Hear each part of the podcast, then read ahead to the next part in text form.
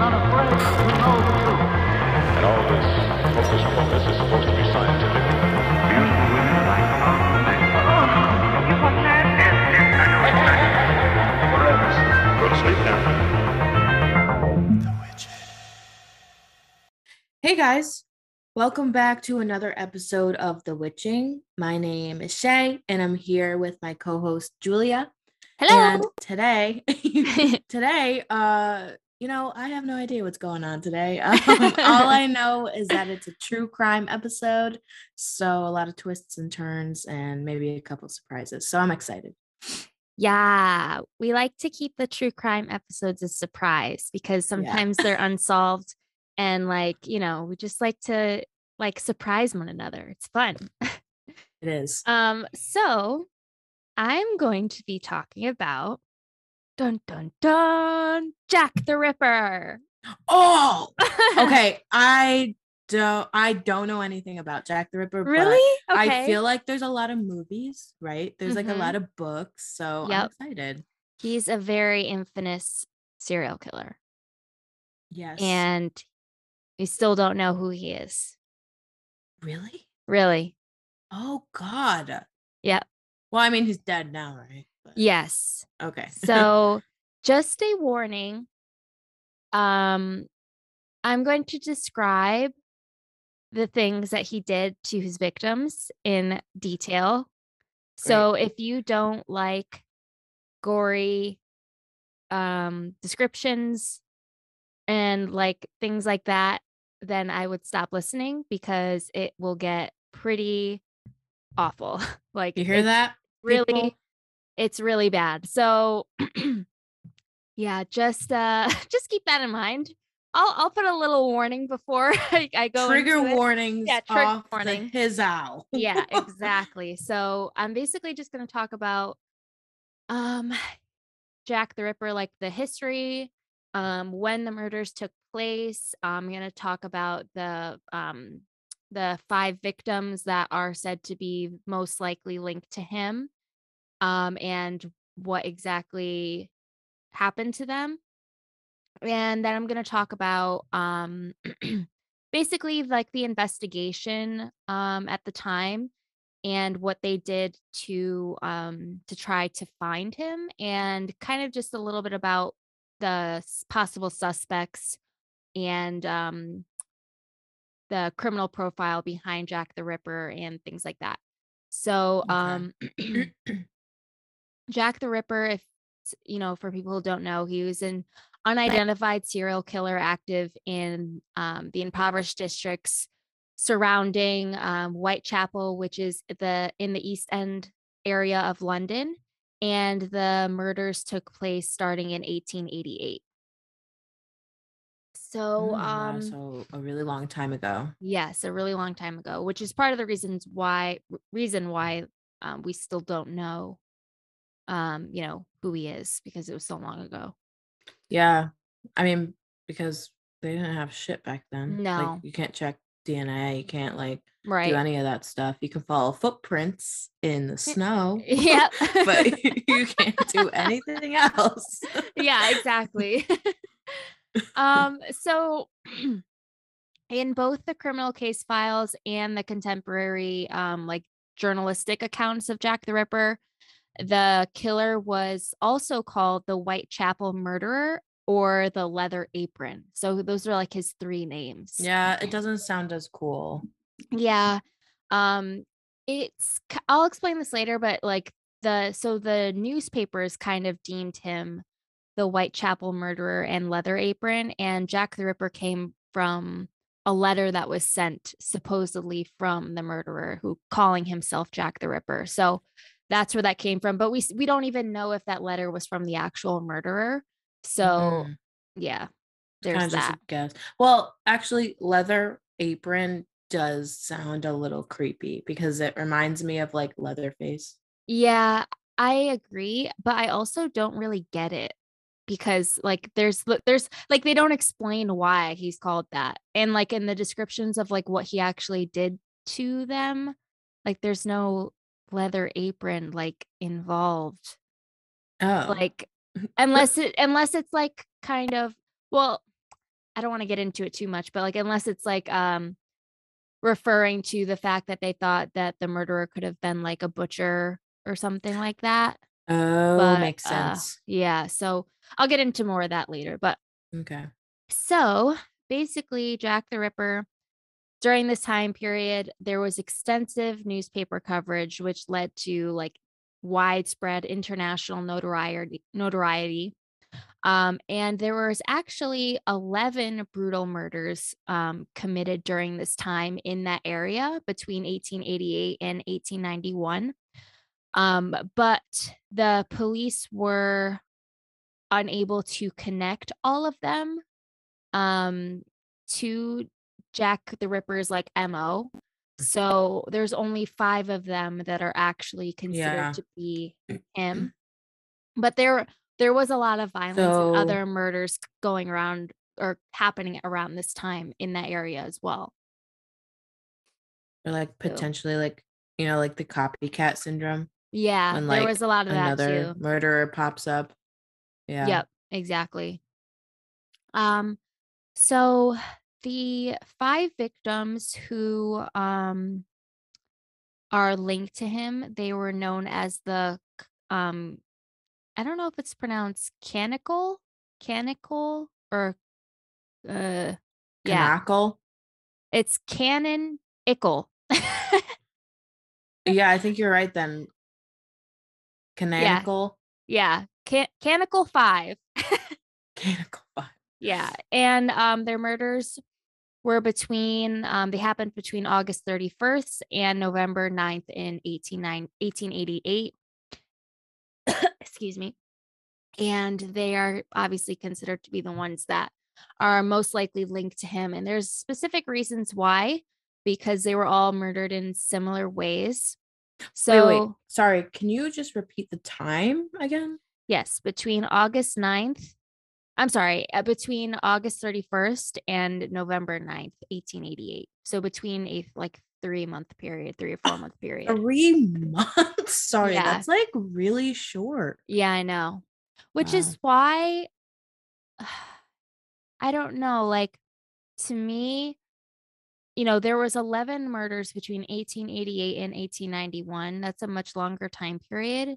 I Mhm. feel like it's probably likely that some other murders were could also be linked to him unless like for some reason after the fifth person he got like maybe he died or like maybe he was like sent to jail like some reason like he wasn't able to commit murders anymore. Yeah, because uh, obviously not an expert, but from Yeah. all of like the murder shows that I've watched, it's like they go through this like killing spree and then they don't usually fall off. Like they usually just keep going until they're caught type of thing. Right. So I think something must have happened if he only did if he only killed those five women Yeah. then he must have like died or or he did kill those other people after that and like it was just in a completely different way maybe he did that so that he wouldn't be caught i don't know Mm, gotcha. but so anyway this is when i'm going to start talking about um what happened to the women Trigger Um, warning. and yes, trigger warning. And the only reason why I'm talking about this is because I think it's important to know like like what he did to them to be able to distinguish which people that he actually killed Okay. know, Yeah. because Mhm. it was very specific like he did the Mhm. same things to them and the other murders um they were completely different so and also just like a little bit of the, the timeline as well so i'll talk Mhm. about like when they were found and all of that so the first um person the first victim's name was mary ann nichols and she was discovered at about 3:40 a.m. on Friday, August 31st, um, 1888, in a place called Bucks Row. Um, it's now called uh, Durward Street in Whitechapel, England. Um, and Nichols was last seen alive uh, only about an hour before that. Um, so around like 2:30 in the morning. That was when she was last seen. Um, so she was found with a lot of wounds. Her throat was severed by two deep cuts, one of which completely severed all the tissue down to the vertebrae. So extremely violent. And her genital area was stabbed twice, and the lower part of her abdomen was ripped open by a deep, jagged wound, causing her bowels to like basically spill out. And she had some other um, wounds to her abdomen. Um, like there was two on each side um, used by this, like the same knife was used to like make those incisions as well. Yeah. That's Really, really brutal. so like well maybe they didn't. Do they know like when each one happened? Like was she still alive when he like No, so so they they say after doing autopsies on all of the victims, they can tell that the first thing that happened was like the throat slitting. All right. So, So So obviously that's extremely awful, but at least like they weren't alive for the part where he like mutilated their Right. body.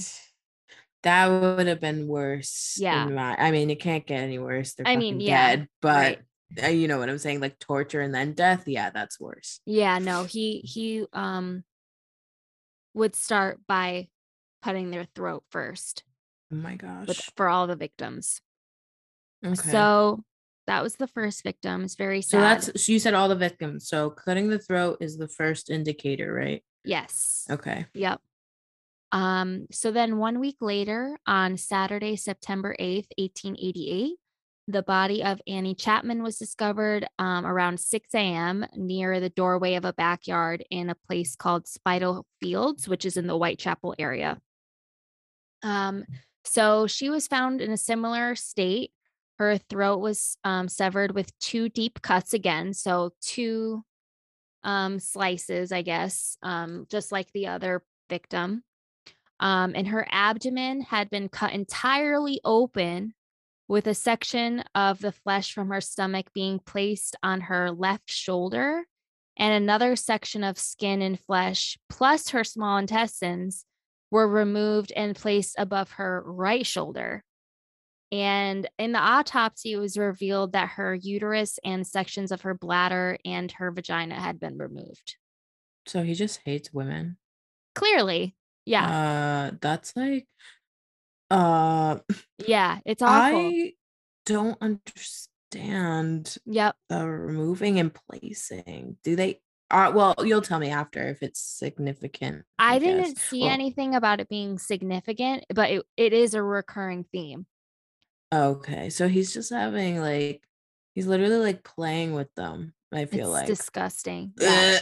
And another interesting thing about this victim, Annie Chapman, is that similarly, like um, Mary Ann Nichols, she was also seen only about like an hour or a half hour before she was killed.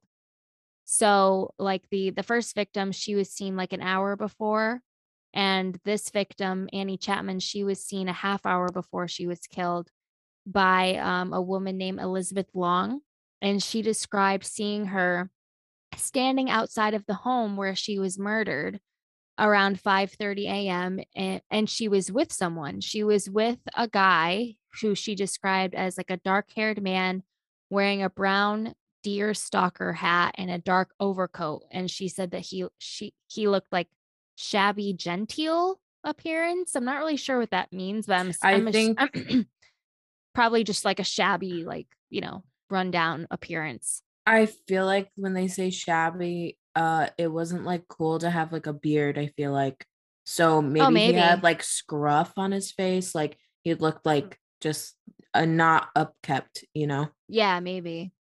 Um, and then I guess she overheard like part of a conversation between the two of them. And I guess she said that um the man asked her a question, will you?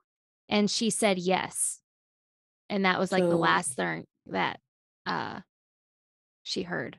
And you then can like infer that means like walking home together or like going well, out. she was together. already she was already home. So maybe he was asking her to go inside or will you like let me come in or something, you know?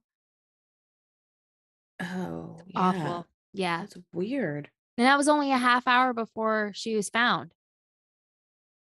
Uh, that's yeah, that's like oh, and you know what would be going through my mind if I was the other woman that saw them? I would have been like, that could have been me. You know what Yeah. I'm saying? Oh yeah, Like very too. close in contact. Like obviously she wasn't talking to them, but like being that close to them and then finding out what happened to the girl after. Like imagine your anxiety. I know. It'd be awful. Yeah. Ugh. Yeah, like reading this like makes me so uncomfortable because it's like so graphic, Mm-hmm. but you know, it's part of history, I guess. Yeah. I mean, like uh whenever actually at the tattoo shop, all they watch is just murder shows. Really? and yeah.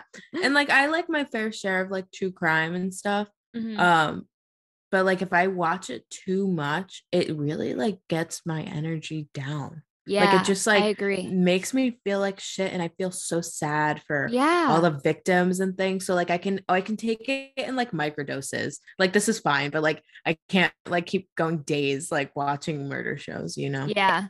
Sometimes I do like binge like true crime stuff, but I try to like mix it up where it's not like all like murder, like, you know, Yeah. like crazy, like brutal murder stuff. Like, I like to watch like mysteries and like unsolved things and that sort of thing. But I can't, like, this is like on like one end of the spectrum, like extreme, you know? Yeah. Have you watched sorry, this is just tangent. Have you watched Fact or Fiction? No, what's that? so uh, it's a really old show from like the 90s and early 2000s where um, they give you three anthologies and they reenact them and stuff Mhm. and two of them and they can be fake or they can be real and you Oh. have to guess if they're fake or real and sometimes they'll have like paranormal stuff or they'll have like um i guess unsolved murders or things like that or just like uh, i think there was one on like spontaneous combustion and it ended up being real and it's just a really good show i feel really? like you'd like it that if you like sounds unsolved stuff good. Where do you watch that? yeah uh on amazon prime I Oh. I have that. I'm gonna watch that. That sounds good. yeah you should I love stuff like that. Um, that was a good tangent. Gives us a little break from the brutal murder. oh yeah um, anyway, so the um next two victims were actually found on the same morning.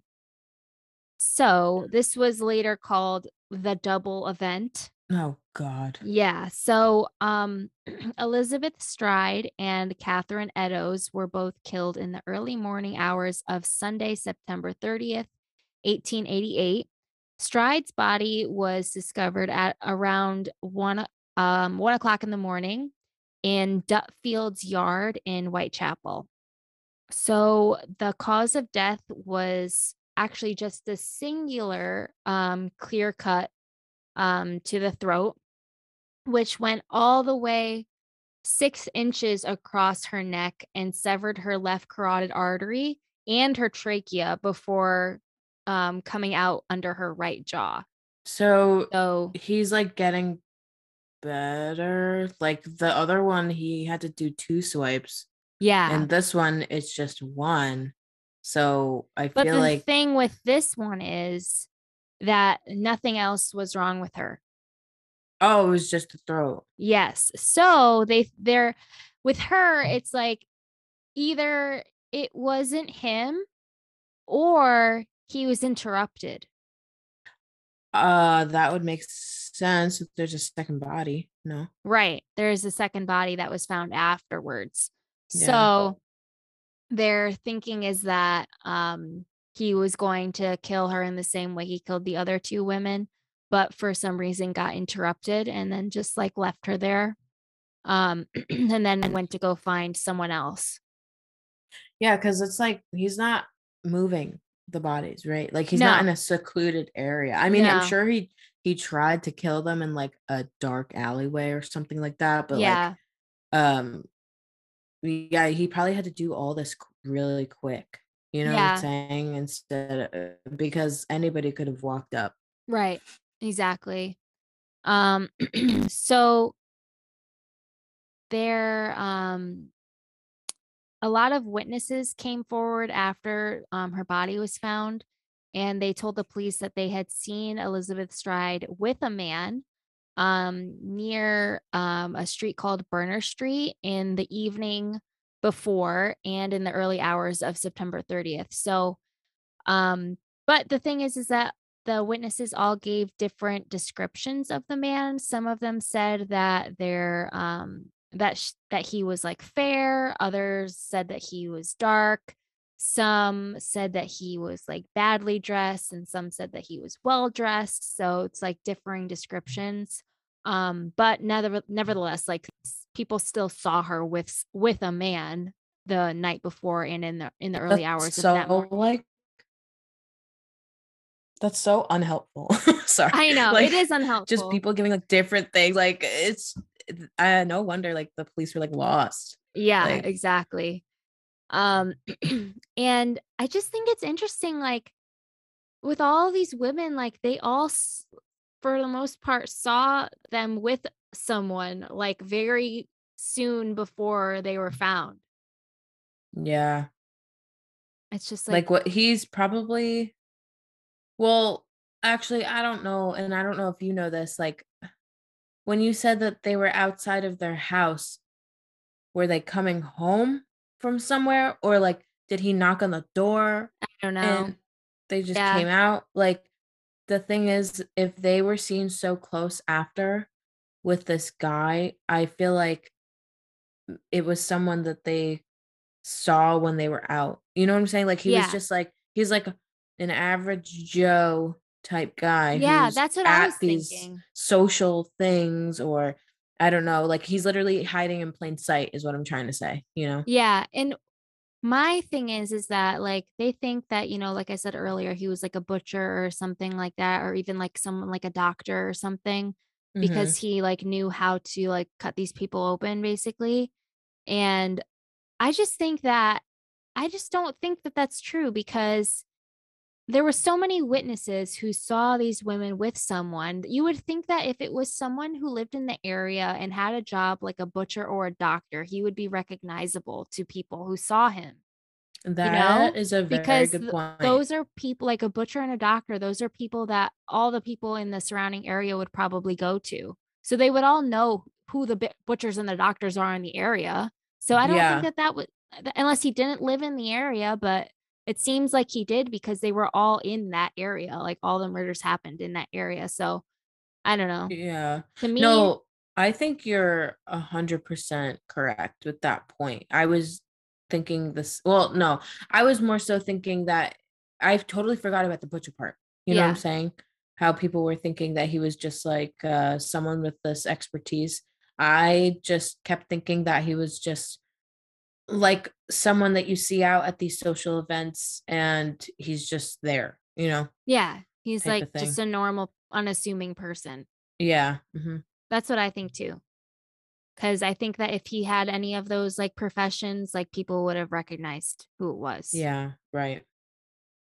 Um so then the second body that was found on that same morning belonged to um Catherine Eddowes.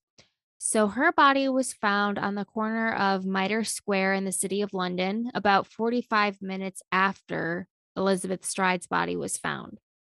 Hmm. So her throat was also severed from ear to ear, and her abdomen was ripped open by a long, deep wound um, before her intestines had been. So basically, obviously, there was a very long uh, cut down her abdomen, and her intestines were placed over her right shoulder again. And this, there was a section of the intestine that was completely detached and placed between her body and her left arm. So Hmm. some of it was like still attached but hanging over her right shoulder and some of it was completely cut out and put next to her. And- Ew, uh, It gets even worse.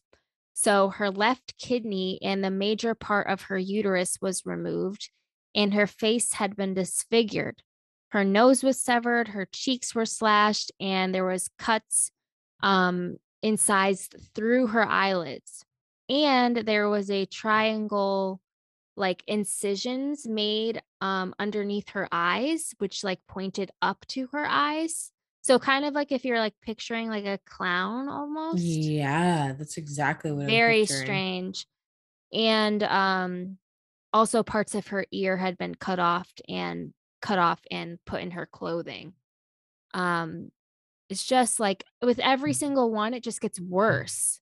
Yeah, I feel like uh you can 100% say that this guy like hates women. He's like an Yeah. incel at this Yeah. point.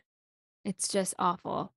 Like I can't believe that it's just like it's just like gross. Like all like the organs and it's just it just keeps getting worse. Yeah, like what is the point of going the extra mile and like doing all those things? I don't know.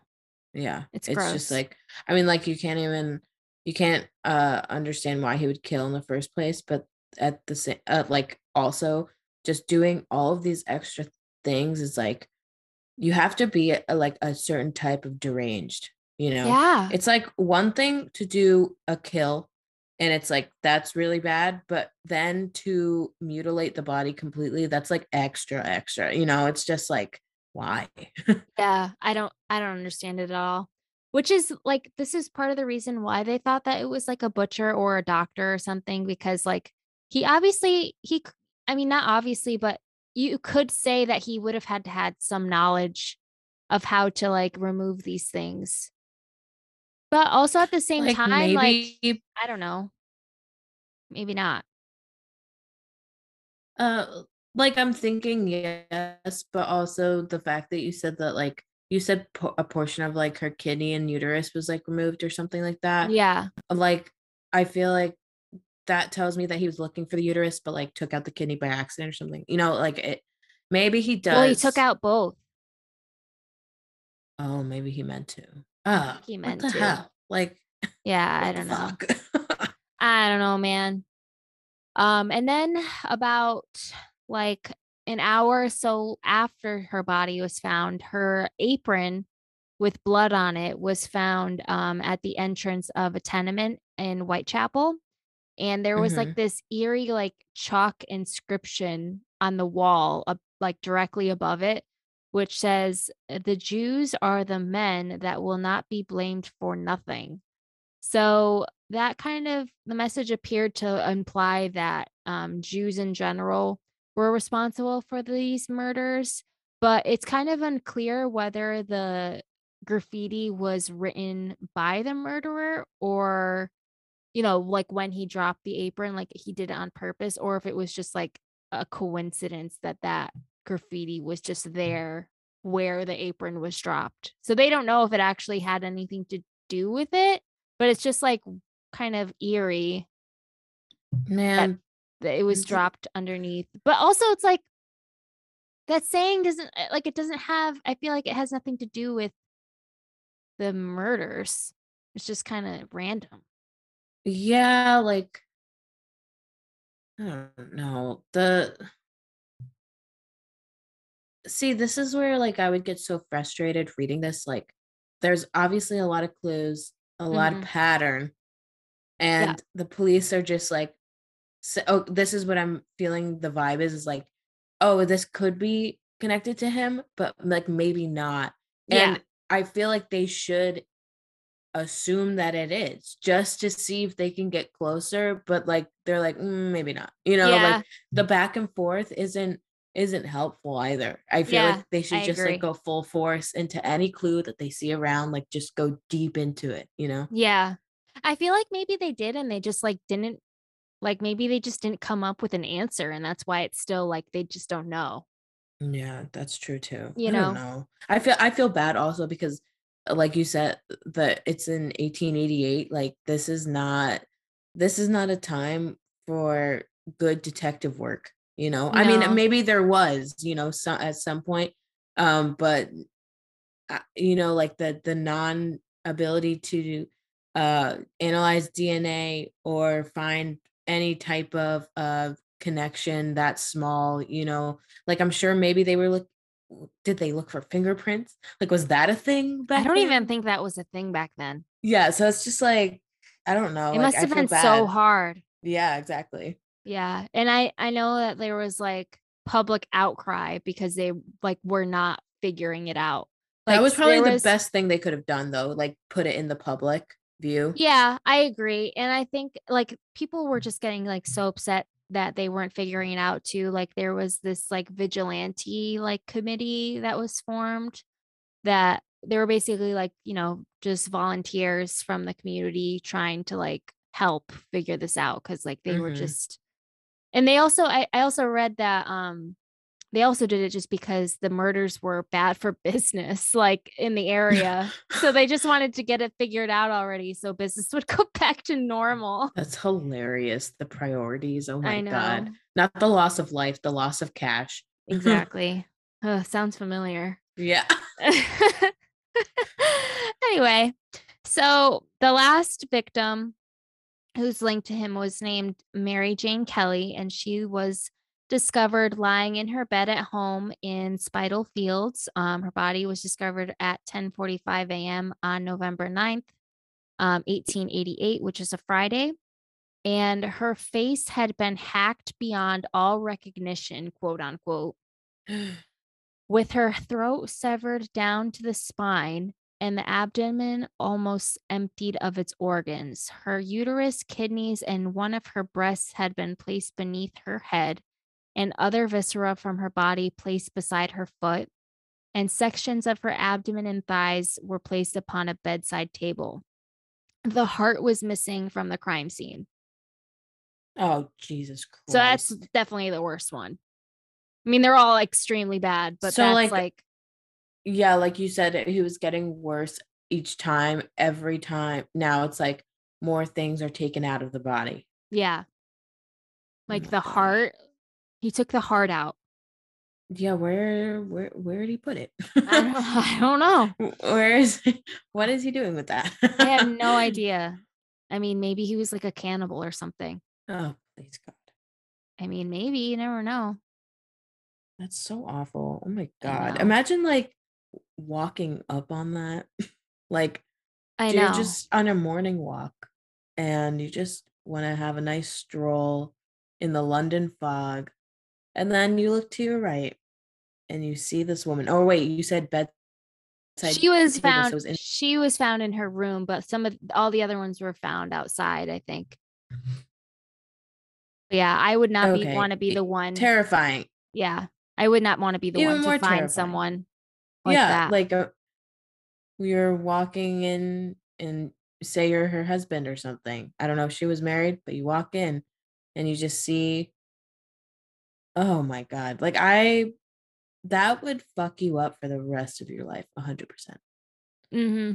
I agree. I just like, I really, really, really hope that in my lifetime I never have to like witness anything like that. No, I don't. I feel like nowadays it's so hard to do that. You really have like the you hear you don't really hear about serial killers anymore and it's just because our technology has improved immensely Yeah. and it's so easy to track these people down um unless you're like Dexter, you know, and you have like everything planned out to a T and you, there's no fuck ups whatsoever. But even then, there has to be some type of pattern that the police can uh, pick up on. I agree. The murders, like we like I said, there was other murders at the time, but the reason why that these five specifically were linked to him was obviously because of the patterns of the way that he killed them, but also there was a pattern in the way or in the times that they were killed and the days. So each murder happened at night. Um, they all happened on a weekend or close to a weekend, like a Friday and they all happened either at the end of the month or at the end of the week um or at the end of a end of Mhm. the week after um and they all obviously became way more um severe and so that was kind of part of the the pattern as well as which ones um he specifically committed. So um during Right, the time yeah. of the murders there was also a lot of letters that were sent to the police to newspapers and other individuals in the area. There was like hundreds of hundreds of le- letters that were sent out that were either claiming to be from the murderer or from people like giving hints or advice as to how they should like you know try to go about finding the murderer. And out of these letters there was at least like a hundred letters that um, the writer claimed to be the murderer. And there's three letters that are actually considered to be from the actual Jack the Ripper. So, so out of all of those letters, only three of them seem to be legit. So Mm. the first one was called Dear the Dear Boss letter. Um, this letter was dated September 25th and postmarked on September 27th, 1888. And it was re- received by the Central News Agency. And then they forwarded the letter to Scotland Yard on September 29th. Um, they initially thought Mhm. this letter was a hoax. Um, but then when Catherine Eddowes body was found three days after the letter's postmark date, um, they thought that it was legit because in the letter, um, the author says that he's going to clip the lady's ears off. And Catherine Eddowes, you know, she was found with part of her ear missing and in her Yep. clothing. So that's why they think that um that letter was actually from the murderer. And this is actually the letter that the author names himself as Jack the Ripper. So that was the first time that name was used. Um, and that's how that name gained notoriety because they actually thought this letter was from the actual person. So I would have to agree only because, like I said, not an expert, but from the shows that I watch, uh, so he's he's mutilating these bodies. Obviously, he wants them to be found a certain way. Mhm. So that's attention grabbing. Now he's it's probably plastered all over the news about this guy killing these women, right? So he has media attention. Now he's like, okay, let me like stir the pot, write these letters for more attention. So I feel like this guy is just wanting to be in the spotlight. So it would make sense that he would write these letters, you know? I agree. Yeah, I think he really wanted attention. Mhm. Um, so the second letter was called the Saucy Jackie postcard. I don't really know what the significance of the names is. I didn't see that, but I'm assuming it was because of a that's what maybe like at the beginning of the letter that was how it was addressed. Mhm. Um, so this postcard was postmarked on October 1st, 1888, and received um, on the same day by the Central News Agency. The handwriting in this postcard was similar to the Dear Boss letter and mentioned the canonical murders um, committed on September 30th, 30th, which the author refers to by writing double event this time. Um, so that's why it's referred to as the double event because those um, two women were found on that day. Right. So this um, postcard was argued. Um, like there's debate about when this postcard was postmarked. Mhm. Um, some people say that it was postmarked before um, any information about the murders had been publicized, but there's also people who say that it was postmarked 24 hours after. So this one is still a little bit up for debate on whether or not it could ha- have been legit because eh, obviously if it was postmarked before anything was made public, then the person who wrote it wouldn't have known anything about it unless he was the actual murderer. right. But if it was postmarked 24 hours after, then there was already news about the murders out there. So, you know, it's possible that it could have just been someone.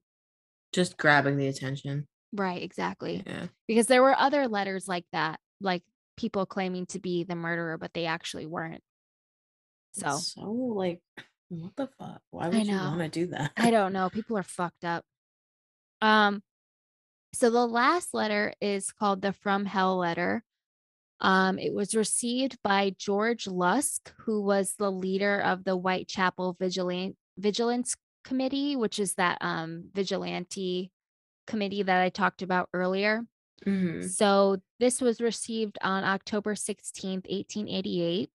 The handwriting and style um, was a little bit different than the first two letters, um, but the letter came with a small box, which Lusk, disco- Lusk he discovered half of a human kidney preserved in alcohol. So he is keeping them in alcohol. Yeah, well, he's keeping them. Ew. Yeah. So even though this one, like the handwriting was different, I still think that this is the one that is like 100% from him because nobody, Yeah. like random people just don't have a human kidney laying around to be able to send, you know? Yeah, right. Yeah. That Yeah. sorry, I'm like, yeah, that's like uh I Yeah. No, like So, um, Catherine Eddowes, obviously, her left kidney was removed by the killer. And the writer claimed in the letter that he fried and ate the missing half of the kidney. And there was some disagreement over the kidney, but um, some of them can um, they say that it wasn't real, like it wasn't a real kidney, but the kidney was examined by a doctor um, from the London hospital. And he determined that it was a human kidney and it was from the left side of a body. God damn it. So it does like match the description of the one that she was missing. Obviously, at the time, they couldn't do like DNA evidence to find out if it actually was hers. So he wasn't really able to say anything more than, you know, it, this is a human kidney from the left side. Like that's this all is he could really stressing me out. I know. Like the bodies just kept getting worse, and now you're telling me that he's eating them. like, uh that's why I said he's probably a cannibal. Mm, Okay, so you Ugh. had information up your sleeve, and you were waiting to share that.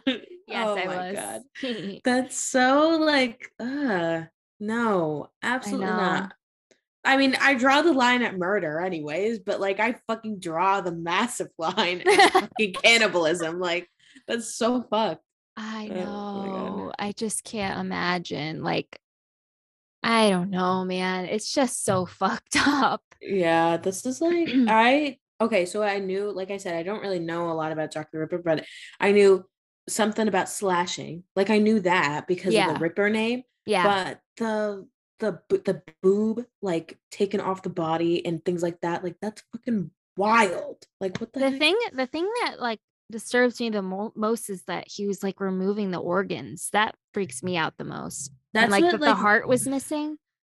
he was like playing with his food. Ew. Yeah, Like you know, ew. like I hate to say that, but like that's the thing that I get from him. He like he was just playing like Ew. with the with the shit. Like, ugh, that's Uh, disgusting. I know. This guy deserves I hope he's in hell. If there's a hell. I really, really you're hope that like the reason why there wasn't any murders like that, um, like after the fifth person, I really just hope it was because he died. he probably did. Like what I really hope so. Back then, like 55 Probably, or like 50. yeah. Yeah, I just I really really hope that that was the case. Like even like even if he went to jail or something, like I think death is a better like I would rather him have just died than have gone to jail. Maybe like isn't where your kidneys like they get rid of toxins and shit. Like if he ate the Mhm. kidney, maybe he got sick and died. He like got like septic and died. Maybe. That's I what I don't hope. know. That's a good point. I don't know if that like happens when you eat kidney. Like he definitely like wasn't like ugh. like he probably was like a gro like okay, so think about this like he's a disgusting awful person. How do you think he was taking care of himself? Like I'm sure now that you say it, I'm sure he he died from like his own like disgustingness, you know. Yeah. Yeah. That's probably true. I hope Or, it's like, true. he got like knocked out. He like pulled an Edgar Allan Poe and like got into a fight at a bar and then had like severe head trauma. Yeah. I'm just like thinking horrible things, uh, horrible ways of he could die, but like I don't know. Uh, yeah, I hope so too. Because I really, I mean, obviously, like there was was other other- murders that happened after that, and that's awful. But at least it wasn't like that. Like yeah, that's that. exactly what I was trying to say before. Like murder's like fucking it's awful, but then the, the like I said, the extra mile of taking out all the fucking organs and all of Yeah. that shit. Like that's yeah, I'm I'm also glad that like that wasn't a thing either. Yeah. Because uh well, unless like someone was trying to be a copycat of him and then like couldn't go all the way. You know what I'm saying? Maybe Like they they couldn't do all that. It it takes a special person, I guess. Ugh. special quotes. yes, but disgusting, Special. awful yeah.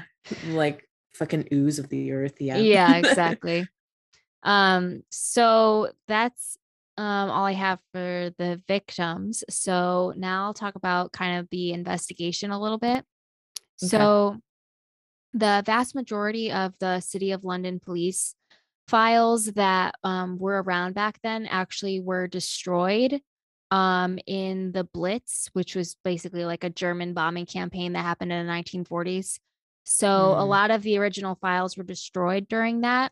Um, so there's only there was only a few surviving um, files from the Metropolitan Police, which kind of show a detailed view of um, investigative procedures during that era, like the Victorian era. So hmm basically what would have happened is that a large team of policemen would conduct um, house-to-house inquiries um, throughout whitechapel and forensic material was collected and it was examined. Suspects were identified traced and they were either examined more closely or they eliminated from inquiry. So it's very similar to how things are done nowadays But um, like, how would they examine? Like, I'm just wondering, like, I like the if you forensic know- stuff Yeah, like, I don't did know. they do? i don't really know Put it in water, stir it around, see. Like, I don't, I don't know. Like, I don't really know. Like I don't I don't think that they I think that they collected it for just so that they would know about it. Like they collected the evidence, but they they couldn't really examine it much further than just collecting it, I don't think. Right. Because like when was the microscope invented? Like I'm just thinking of like what they had, you know, at their disposal. Yeah, I don't know. But even if they did have like a mm. microscope, like what would they be looking at? Because they even if they saw something, like they couldn't mm. test that thing. You know? Yeah, that's true. They would just be looking at it. Yeah, like, like oh, there's a hair on this piece Let me look at it closer, That's, that's all it. I can. Yeah, let me just magnify it. oh fuck. Uh, it's so sad, like, I know. because they probably could have figured it out if they had our technology back then. they probably had right, right. They probably had it all in front of them, and like because it's just like they couldn't do, do anything. Yeah, it's so sad. Like, and and to think that he probably was pretty sloppy, like in today's standards. Like he probably didn't like wear gloves or like be Oh, careful to yeah. like get his DNA off things. Like he probably left fingerprints everywhere. He probably like they, like they didn't have to worry about that crap back then. No, hundred percent. Yeah. So he what I was probably like 100% would have been caught if it happened today, Yes, I agree. Which sucks. I know. And another thing that sucks about it is that any DNA, like any evidence that they did collect back then, hmm that they still have like in evidence, they didn't they didn't treat it how it's like DNA evidence is supposed to be treated. So like other people were touching it and like it was just tampered with. So even even the stuff that they do still have nowadays, like I think they still have the apron, they still have um like some blood samples or things like that. Like they can't they're kind of useless because even if they do test them or like the letters, like they they can test those for DNA and fingerprints and stuff, but hmm it all comes back inconclusive because it's been you know badly handled over the years. Yeah, that's what I was gonna ask, honestly, if like because I I've heard of like past uh crimes being like investigated today and then they like a hundred percent like super fast find out what what happened. So I Mhm. was wondering if they did the same for for him, but I guess now you're saying they can't because everybody well they've dumb. tried they've tried like there was an, a documentary that i saw on jock the ripper a while ago um i don't remember the exact details but i do remember them having a piece of the apron or some piece of cloth that had Mhm. blood on it and had dna on it and they did find like a dna match so whoever i forgot who it was but whoever it matched um he's a suspect but like they can't prove it 100% because like they don't know if that's he was actually the murderer or if it was just like you know It's so frustrating to me. yeah it is very frustrating i'll have to i'll have to look up um after this what the name of that documentary was and i could link it um it was Yeah, I wanna watch it. that yeah i'll send it to you um because I thought it was so I like I was watching it and I remember thinking like, oh my god, this is so cool. They're gonna figure out who Jack the Ripper is. And then at the end they're like, yeah, maybe. Not really. That's so annoying. I hate that. I hate that so much. Yeah. Um, so during the investigation, they interviewed over 2,000 people, and Wow. about 300 people were actually investigated, and 80 people were detained. So, um, even though 80 people were detained, they obviously they still didn't figure it out. And it got to a point where they were having so much trouble figuring it out that the commissioner of the city police offered a 500 pound reward for the arrest of the ripper so like he was trying really hard to like get some like hints or like tips or like anything to help them figure it out um I feel like no, never mind. Just continue. I, I just want to know.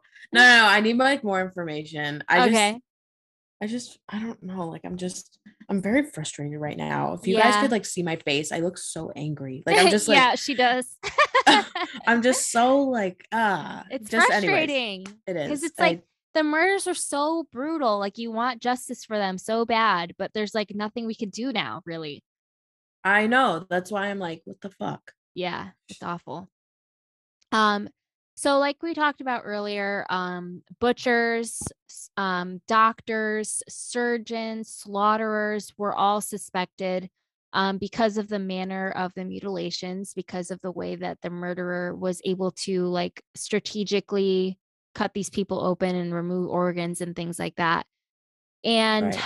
there was um a note in the files from one of the commissioners of the city police who was around at that time. And he mm. indicated that the alibis of all the local butchers and slaughterers were investigated at the time and they were all eliminated from the inquiry. So at least the slaughterers mm. and butchers from that time, they were all investigated. Like they all they knew of this theory. So they were looking into it and nothing came of it. Right. So, but I mean, they only did the ones in the area. So it could have been still someone from out of the area. So Yeah. you never know.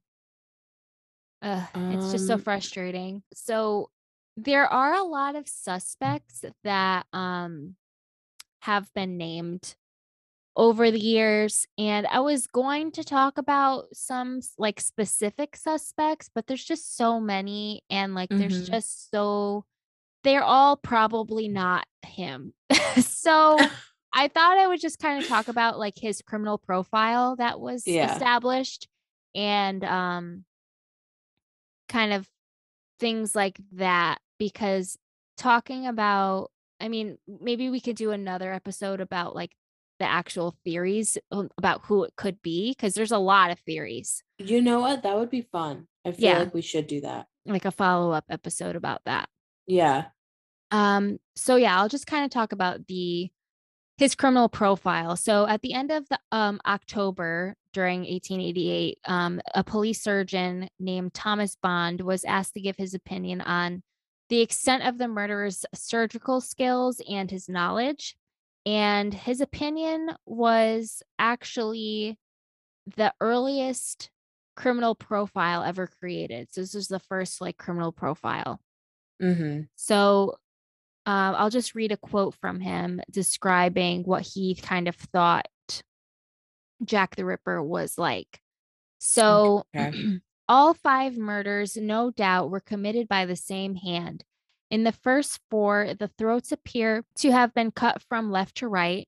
In the last case, owing to the extensive mutilation, it is impossible to say in what direction the fatal cut was made, but arterial blood was found on the wall in splashes close to where the woman's head must have been lying. All circumstances surrounding the murders lead me to form the opinion that the women must have been lying down when murdered, and in case and in every case the throat was first cut. Bond was strongly opposed to the idea that the murderer possessed any kind of scientific or anatomical knowledge, or even the technical log- knowledge of a butcher or horse slaughterer. Um, in his opinion, the killer must have been a man of solitary habits, subject to periodical attacks of homicidal or erotic mania, with the character um, with the character of the mutilations possibly indicating um, I think it's pronounced satyriasis, which is um, the uncontrollable, which is like a man's uncontrollable sexual desire. So, okay.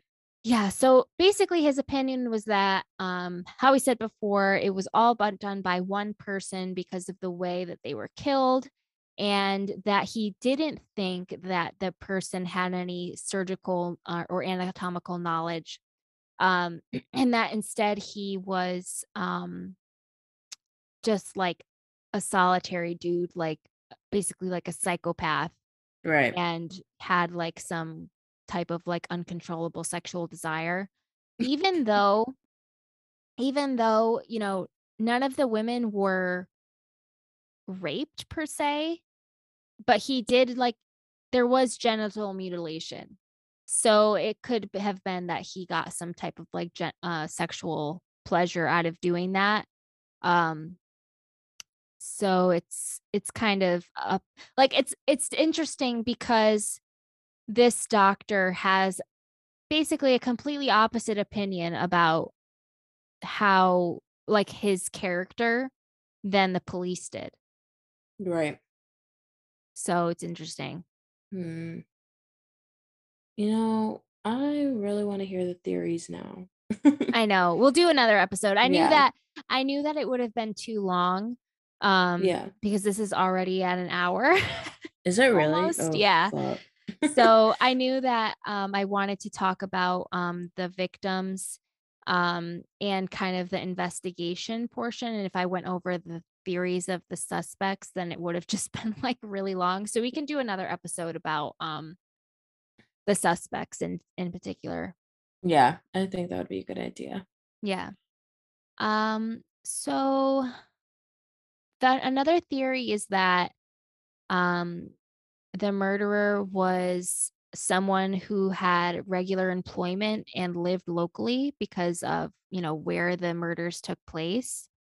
Um and but then other people think that he was an educated upper class man like a doctor or like an aristocrat who like ventured into whitechapel from like a, a better area. Um there were some theories that um there was even one that was like it was like the queen's nephew or something like that like a roy someone from the royal family. Like there's just a lot of different theories. That was one of them. Yeah so there's like he's either like uh basically like a homeless man psychopathic homeless man or he's a royal. So Ooh, the theories vary. That's so like light and dark. Like yeah i that's know. oh my god. Yeah, it's just like there's just so many different theories that and and nobody agrees on any of them. Like the authorities like no Oh, yeah. like no one thinks the same. Like they are all Yeah. like, "Oh, it could be this person. It could be this person." That's so unhelpful, guys. Yeah, it's really unhelpful, but obviously to this day his identity remains unknown. Wow. So, yeah, that's basically all I had for today about him. Um and the murders. I uh that was a lot. You know what? It was a I lot. I also needed to be educated in Jack the Ripper more, I feel like, but I enjoyed it. Um, Yeah. not so much the murders, but Right. Yeah. I liked all the information. You had a lot of information that was really good. Um, and now I'm really excited to learn about the theories because I just want to know, you know, like the the major ones. Because I feel like they should have at least like one that they were like chasing, you know. I think the one that that documentary was about was the major one, I believe, like one of the Okay. top suspects. So maybe I'll rewatch that. Yeah, that makes Um, sense. So this will be Jack the Ripper part one, Oh yeah, a hundred percent. and then we'll do a second one. yeah. Um, but yeah, I just um, it's just I think that people find like even though it's so disturbing and awful, like what happened, it- I think that people are just interested in this stuff.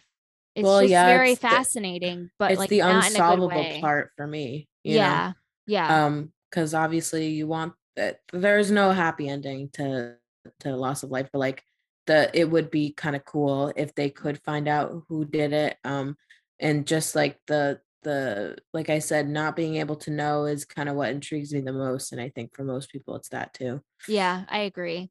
So even if you thought this uh, episode was very gruesome, I know you thought it was interesting too.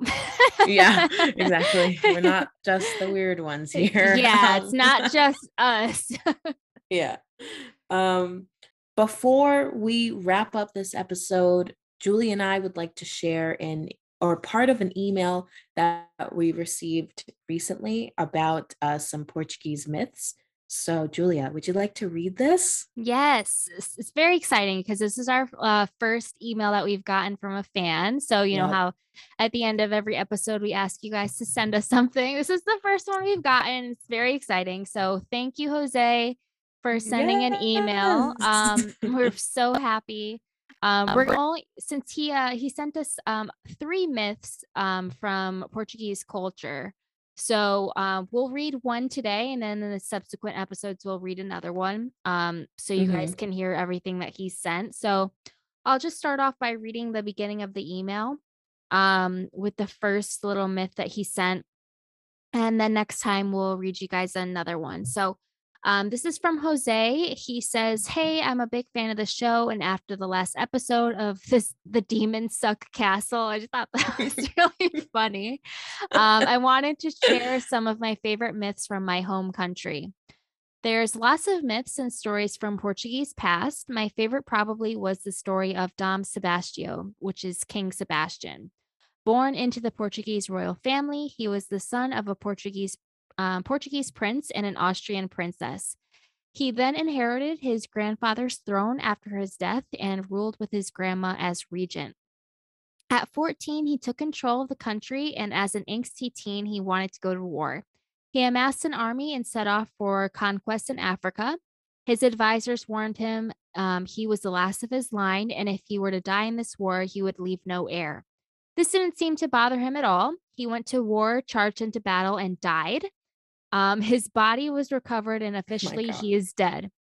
But the Portuguese people, who because of their king's actions had become Spanish subjects, held out hope. And so the myth was born that on a foggy day, he'll emerge from the mist riding his horse. He is said to come to rid Portugal of all its problems. The boy king, as he was known, brought hope to the people he left behind. So that was the um, first story that is in his email. I thought it was so interesting. Um, thank you so much, Jose, for sending that. Next time we'll read the second one. Um, and again, if you guys have anything to send, um, like any like cool stories like that, um, anything related to any of the podcasts that we do, we would love to hear and read it um, at the end of an episode. So please send us your emails with uh, really cool stories like that. Yeah, yeah, no, that I really enjoyed that too. Um, so if you guys want a chance to be uh or have your email read at the end of an episode, please send us an email. We love them. Like Julia said, literally anything. Um, yeah, it made me so, feel so uh, happy. Like, any send us Yeah. anything you want. we love just like interacting and also like um like i said i look to tiktok for all of my topics so if you guys would like to hear some research on a specific topic please please please email us because uh we're never we're never bored we'll Yeah. we'll always do that um but anyways uh Ooh, or if you find a TikTok that you think we would like, send it to us. Yes Because Shea is Please. always sending me TikToks like that. So if you guys see anything that you think we would like, send it over. yes a hundred percent um and again our email is thewitching.podcast at gmail.com thank you so much for listening and for jose for sending in that email uh tune in for the next episode of the witching A lady who's not afraid to know the truth. And all this,